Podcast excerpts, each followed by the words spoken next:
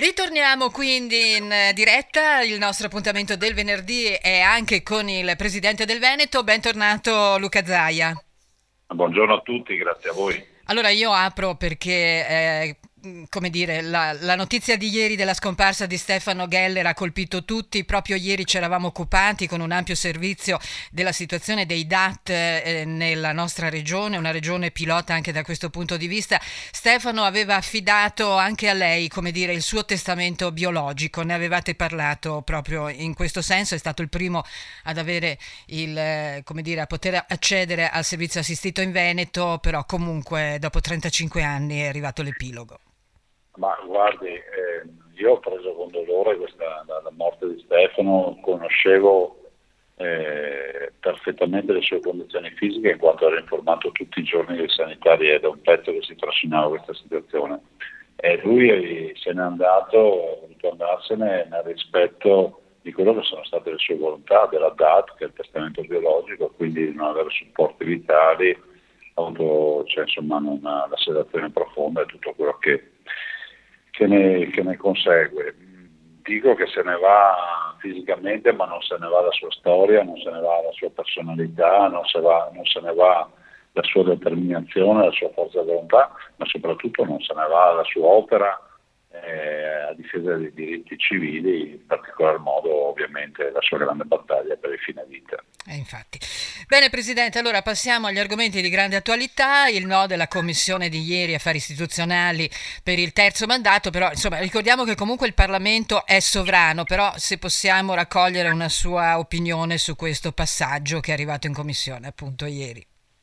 Ah, guardi, ieri quando ho visto il voto non mi aspettavo altro. Stavo pensando cosa eh, avrebbero votato se ci fosse stato un blocco di mandati parlamentari, ai ministri, Presidente del Consiglio, ai consigli regionali, a tutte quelle cariche che non hanno un blocco di mandati. Avrebbero votato a favore del blocco dei mandati? Mm. Qualche dubbio lo ce l'ho. Però al di là delle battute, il Parlamento è sovrano, la strada è ancora lunga io ieri ho detto natura non il salto, cosa vuol dire? La natura non fa salti, questa è una cosa, per me è innaturale, cioè è atipica, è una eh, anomalia tutta italiana che due cariche sono, spieghiamolo ai cittadini, che sono le due cariche che scelgono i cittadini direttamente, il sindaco, il Presidente della Regione, hanno blocco dei mandati, tutti gli altri possono stare a vita. Io ho visto commenti di gente ieri che è da 25-30 anni in Parlamento, cioè ci vuole anche il coraggio di fare un commento sulla roba del genere. Eh. Cioè, tu sei lì da 20-25 anni e dici che è giusto che un sindaco vada a casa dopo due mandati. Cioè, dai. Eh. Allora io, io, penso che la strada è lunga. E da un lato c'è un, il diritto del popolo, dall'altro la volontà della politica di gestire anche queste, anche queste le, le cariche del popolo direttamente dalla segreteria del partito.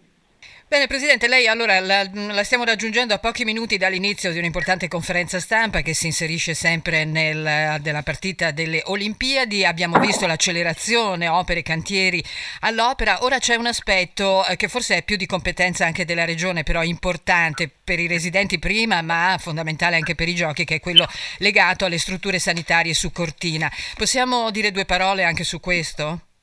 Ma guarda, si va avanti con le difficoltà di un ente pubblico che ha pastoie burocratiche che un privato a casa sua non ha. Eh, noi abbiamo esperito questa gara che si è aggiudicato un privato, il privato ha diciamo, dei termini di, per, per, operare, siamo assolutamente non per intralciare la, la, la, strada al privato, ma per fare in modo che, se, che si a Cortina nel 2026 ci sia totalmente recuperata anche l'aspetto sanitario, fermo restando che c'è già eh, dovremmo implementarlo molto di più, concludendo quel progetto, quel programma che avevamo fin dall'inizio. Perfetto. Che cosa mh, mm, dirà o perlomeno qua, quale sarà diciamo, l'aspetto tecnico di questa conferenza stampa che c'è tra pochi minuti?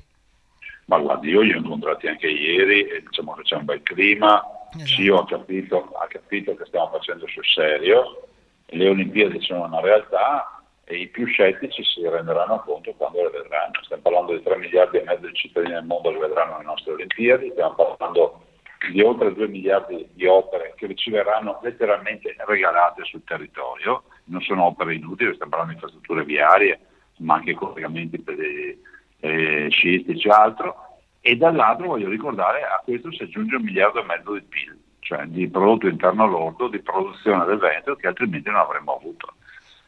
Tutte queste opere, se non avessimo avuto le Olimpiadi, non le avrebbero mai fatte. Questa è la verità.